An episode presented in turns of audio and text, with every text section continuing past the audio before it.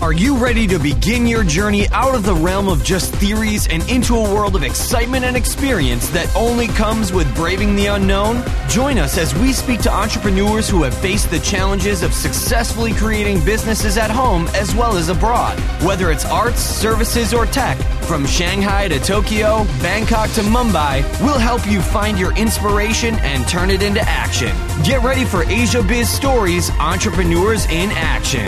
Now, welcome your host, Neville J. McKenzie.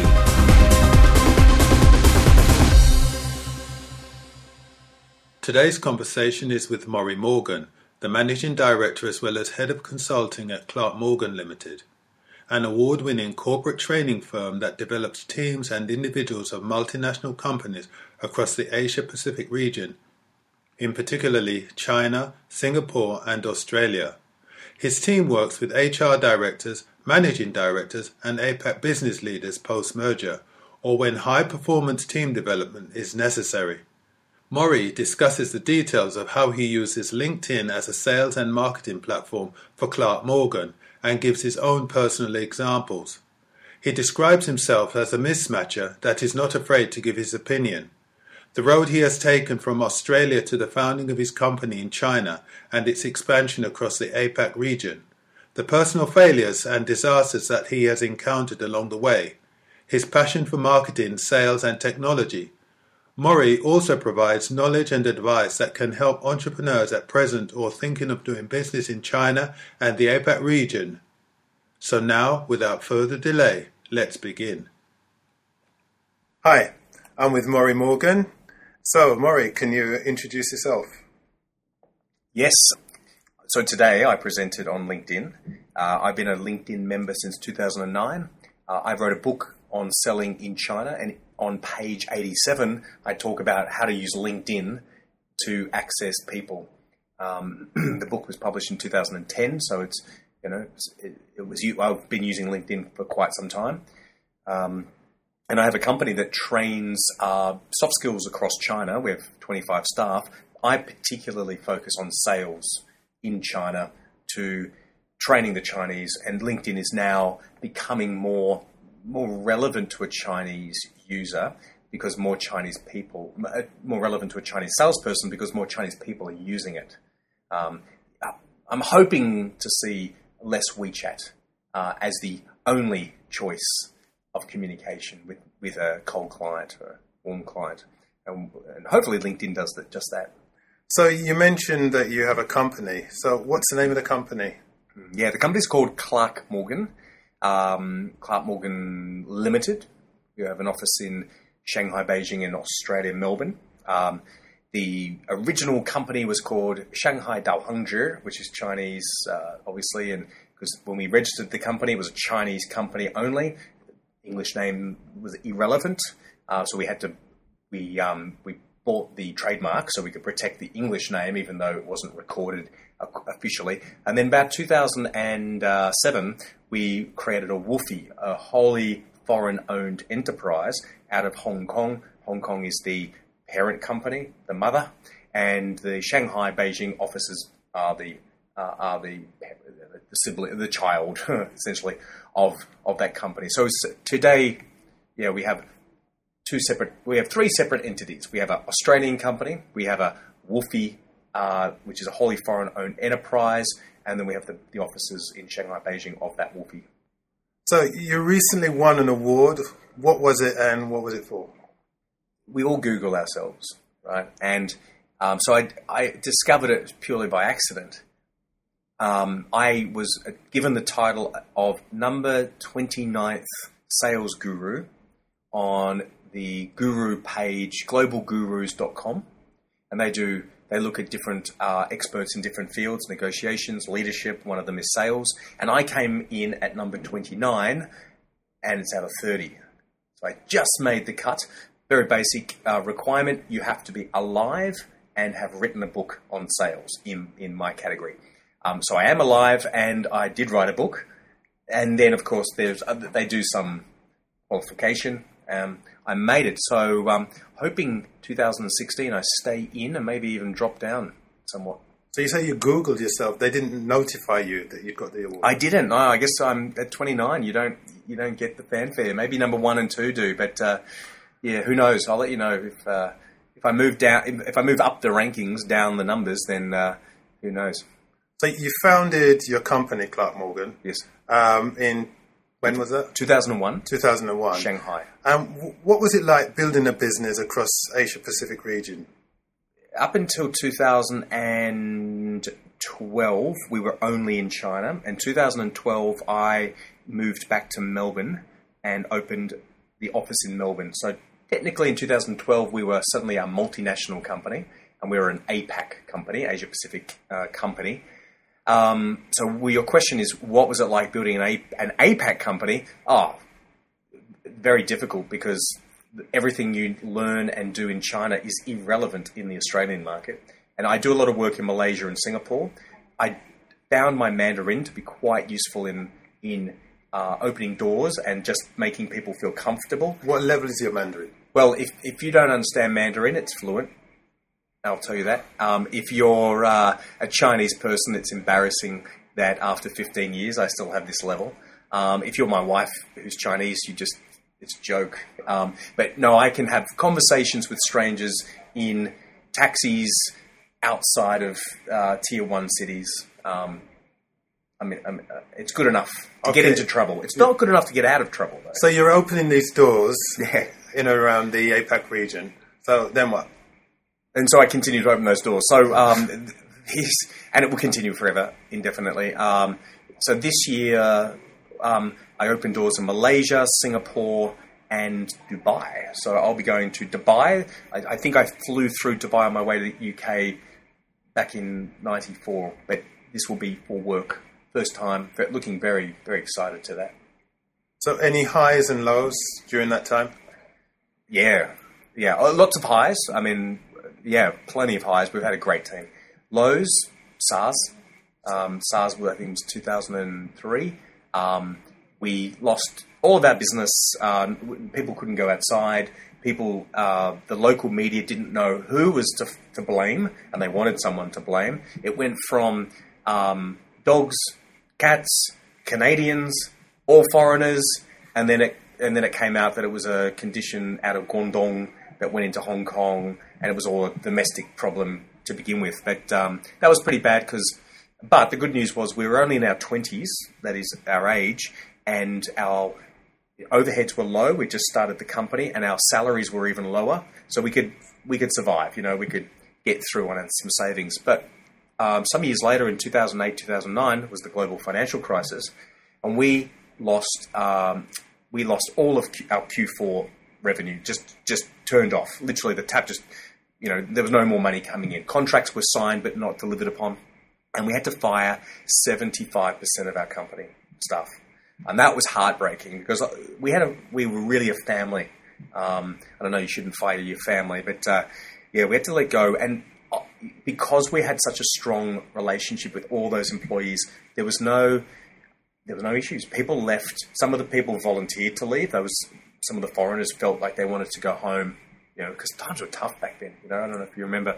Um, the Chinese were happy to accept base redundancy into cash as well as their laptop. When we had 80 full time staff, so we had 80 laptops. So that would have been 60 plus people. Exactly, sixty, yeah, sixty or sixty-five people, and um, yeah, so it, it all ended well. And three of those people who had left, um, either through their own choice or um, who who had to leave, had come back, and and now they're one of them's managing director, one of them's operations director, and one of them's a training director. So, So there were no hard feelings between uh, no, not not. I mean, there's plenty of hard feelings from other cases. um, you know, we've we've had a few uh, incidences of ex-employees stealing uh, some of our intellectual property and, and so on, but but not from that particular case. No, remarkably, uh, everyone left. and It was very mutual. Yeah. So how would you describe yourself? A mismatcher um, who's not afraid of giving their opinion um, and has a very thick skin. Uh, which is very valuable in this market. So by mismatcher, I mean um, I, I'm not I'm not out to please. I'm not an ass kisser.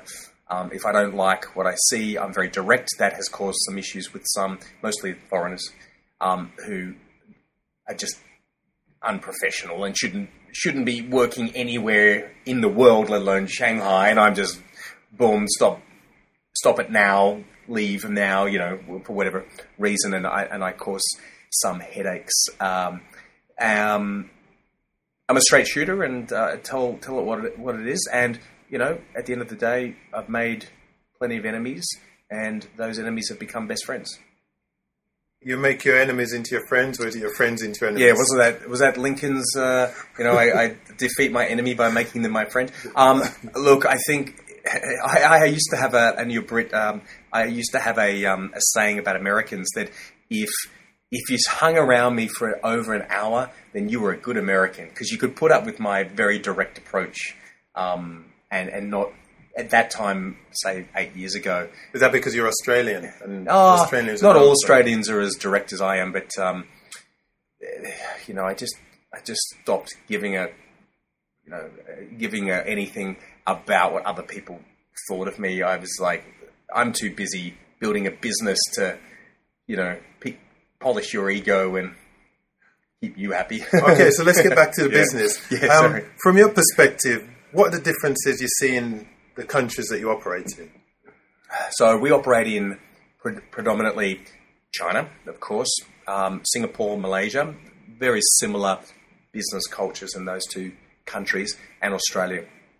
Um, the major look, China's so China's fantastic. I, I love coming to China because it, it, it's an entrepreneur's dream. You can do anything here. You can make mistakes, and people are forgiving generally. Um, it's so fast that by next week, everyone's forgotten about what mistake you made anyway. In Australia, it's so lethargic and complacent that it it frustrates me. It's like coming off. It's like a record player, one of those old record players that's playing was at 36 and 44 or something. You know, the record the record spins at a lot faster revolution. That's China, and it's Australia's kind of like it's the opposite. Yeah, so, Austra- so, so, do you find you have to change your personality or mm. the way your approach depending uh, on where you are? Yeah, um, you know, in China, it can take a long time to build a relationship, but once that relationship's built, it's like let's work tomorrow. All right, what are you doing this afternoon? In Australia, um, I, I get people who I know very well have a strong relationship. They're like, okay, what are you doing in March? 2017. yeah. You know, maybe that's exaggerating, but but certainly um, next year they're looking at certainly looking at April, May, and June to have a meeting. You know, yeah. like in China, if you're thinking six months ahead, the market's changed completely. Um, yeah. So yeah, that's the frustrating thing. Singapore, Malaysia is exciting. Um, it's just a much smaller market, so you don't get as much of the, the vibe because there's not as many networking events, as many entrepreneurs. Um, Singapore is a fantastic city to do business as a fly-in.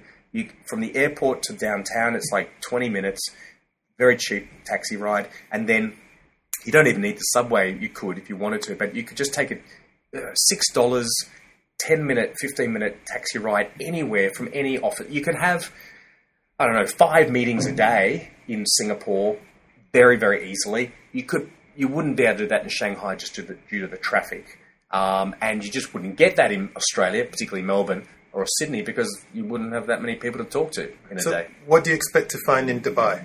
Oh, that's a good one. I don't know. I'm trying to. Uh, I'm going through all my LinkedIn. Talking about LinkedIn, I'm going through all my LinkedIn uh, connections at the moment, looking for who's in Dubai, who's been in Dubai, who has some friends in Dubai, because um, it's nothing worse than coming into a foreign city and sitting in a hotel room and watching the, the, the same TV that you could watch anywhere in the world. So I, I want to get out to places. Uh, I'm going to only be there for three nights, but I want to go to a restaurant that you know is worthy of going, not just because it's close to my hotel room. How do you see things playing out in the future? Uh, how do I see things playing out in the future for your business? for my business, well, if you if you if you take a long term view on China, that's great, but don't take a long term view on your business model. Um, Fifteen years ago, we were an English training company. Seven years ago, we shifted to soft skills training. I'm thinking in the next five years that we'll have will be mostly online mobile app. Still learning in the learning space and evolution space, but um, we've just got to just got to keep your ear to the ground to, to see what technologies are changing. It's just happening so quickly. Today's talk was titled "How to Make One Million Renminbi from LinkedIn," a case study. So, can you just tell us what do you hope the attendants get from it? Well, uh, LinkedIn is great at building brand. Uh, it's great at, at, building awareness, but a lot of people have not realised that it, it, it, does. There is a connection between conversion. Conversion is in as in bank account goes up with more money. Um, I, I, demonstrated today with one particular case study of this is the pathway I followed, having a personal conversation with an individual um, ABC, always be contributing, giving her a, um, a solution to her problem that she had made very clear on LinkedIn. I think I was the only person who made that direct solution to her. Here's the solution to your problem. She she replied, and we. So how did you how did you build on that? So she asked the question. Yep. How did you get the response? Well, I did what a lot of salespeople don't do. I gave her something for free. I gave her the answers. I gave so that she was after. In this case, she was after help on how to build, how to negotiate without authority. So I wrote an article called um, um, "The Jedi: How to Negotiate Like a Jedi." Brackets, i.e., without authority, and I sent it to her, and she read it, and it was like a, it was the five steps to her solution. You know, um, she said, "That's fantastic. Well, if you've given this for free, you must know a lot more." come in for a meeting. So I had a meeting. So I've now got a meeting where none of my competitors had had a meeting. So do you just choose randomly to send out articles or No, no. Articles? So she had this lady Crystal had written on one of the group boards and said, "This is my problem." A bunch of people had said, hey I'm an expert. Give me a call if you need help." You know, make an effort, man. Make an effort. I was the only one, I, I, imagine, I was the only one who actually contacted her directly and said, Hey, I heard you've got this problem. Here's the solution to that question. Here's the five steps to that question. Um, and I didn't ask for a meeting. And she just, she replied back, she said, Thank you very much. That's amazing. And then I replied back, Well, if you'd like to know more, let me know. Right? Gentle approach to sales. So how do you see LinkedIn being used by the Chinese? Um, well, LinkedIn now has uh, it has bilingual. So you've got the Chinese Hanzi, that's the characters, um, and you've got the English, and you can flip between the two. So the Chinese who are not comfortable using an English language platform can more easily access LinkedIn now. Um, and I think that's going to get rid of that just that phobia of using a foreign language. Um, they, yeah, they they ha- with LinkedIn, you have to be more strategic. As I mentioned in my presentation today, sales is not a straight line. You know, WeChat's a straight line. Hi, how you doing? Do you have a WeChat? Let's connect. Boom, right? Well, that's fine if you're face to face with that with that person. But WeChat is a closed environment. You know, I, I can't just get Xi Jinping's WeChat details, right? Even even if I wanted to, I couldn't because I've got to physically get his phone and scan his barcode, his QR code. Um, whereas LinkedIn, in theory, if I was Ma Yun or Bill Clinton or you know whoever or um, Obama, in theory, I could connect to Xi Jinping tomorrow on LinkedIn, right? So it's a very different platform, and and Chinese need to realize that yeah, sales isn't a straight line. LinkedIn is that way of getting that business. I've looked at your LinkedIn page. What I've seen at the bottom is Clark Morgan Insights has been interviewing Chinese based thought leaders. Yes. Um, in what areas and what's the purpose of this? Mm. Yeah, well, LinkedIn is a perfect platform for that. So, uh, four years ago, I bought a camera, a digital SLR that has a video recording function. It was a, it was right at the time the digital SLR cameras. These are those bulky cameras that you can detach the lens. Um, the speed of the RAM, I don't know, um, was able to record the image as so fast that it could capture an image at more than 25 frames per second. Well, that happens to be what video is 25 to 29 frames per second. So the, a couple of smart um, company, camera companies like Nikon, Nikon, and Canon came up with two versions. I bought the cheaper version because it was a bit experimental, and I bought two of them. In fact, I like it so much, the D7000. And um, I started doing video, and we started just filming our own stuff. Great with a 50mm lens, you can change the aperture and you can create that depth of field so that the foreground person that you're interviewing is clear, crisp, and anything behind them is that blurry. And it looks like movie quality. And it never was available to the consumer up until that date. And I was at the, I was, you know, I'm young enough, I'm 40, so I'm young enough to take advantage of technology changes today. And I did that. So that was 2011. And today we have, I think, over 150, close to 160 videos of thought leaders. Sometimes the thought leaders are our staff. We've got probably 10% of our videos are our own team. And the other 90% are managing directors, VPs, general managers, founders, authors.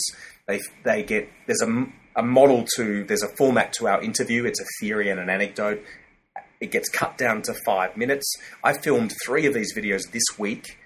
I will then push that video out on LinkedIn through my own private my own link LinkedIn profile. I'll put it on my company profile, and then I'll push it through other social media platforms as well. So is that available to? Yeah, for free. For and and and there's a you know there's a, a watermark on it.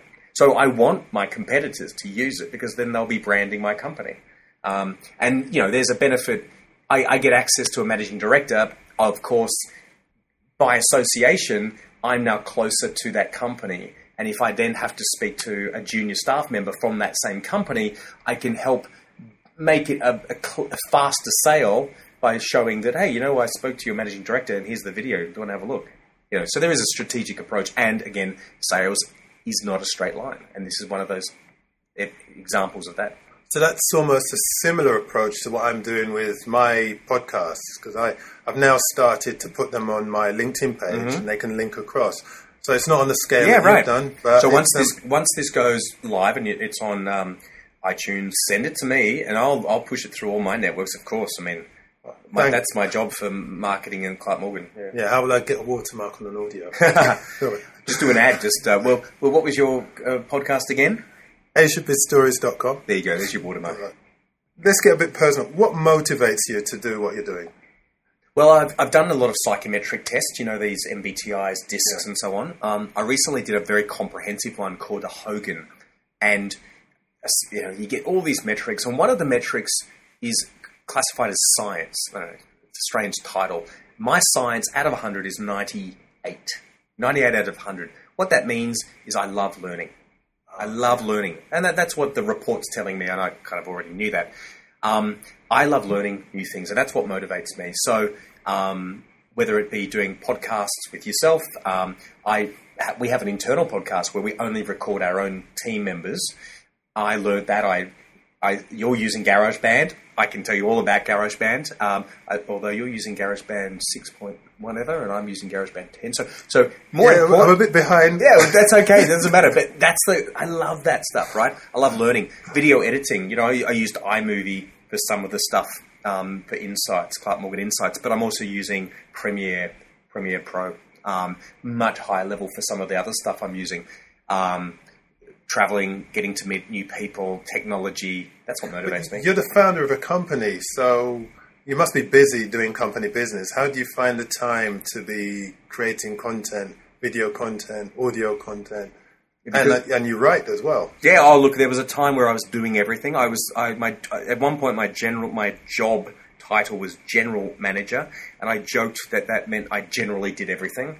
Um, and I did everything. I did sales, I did marketing, I did very badly accounting, which almost sent the company bankrupt. Um, I did uh, recruitment, I did internal training. You know, I did everything. And then the company grew where I was able to take the beat the pieces that I hated and I gave them to somebody. So one of the first persons I hired um, was, of course, an accountant, right? A Chinese accountant. One of the first foreigners I hired was an operations director to, to look at the fine details, the quality control, to make sure we weren't breaching uh, intellectual property of, of a cartoon, you know, law firm or something.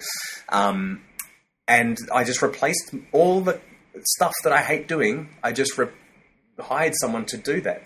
Uh, and made myself redundant. Essentially, um, it, it seems odd, like you know, why would you make yourself redundant? Well, I own the company. I'm not going to fire myself. But it meant that I could move into areas that I am truly passionate about.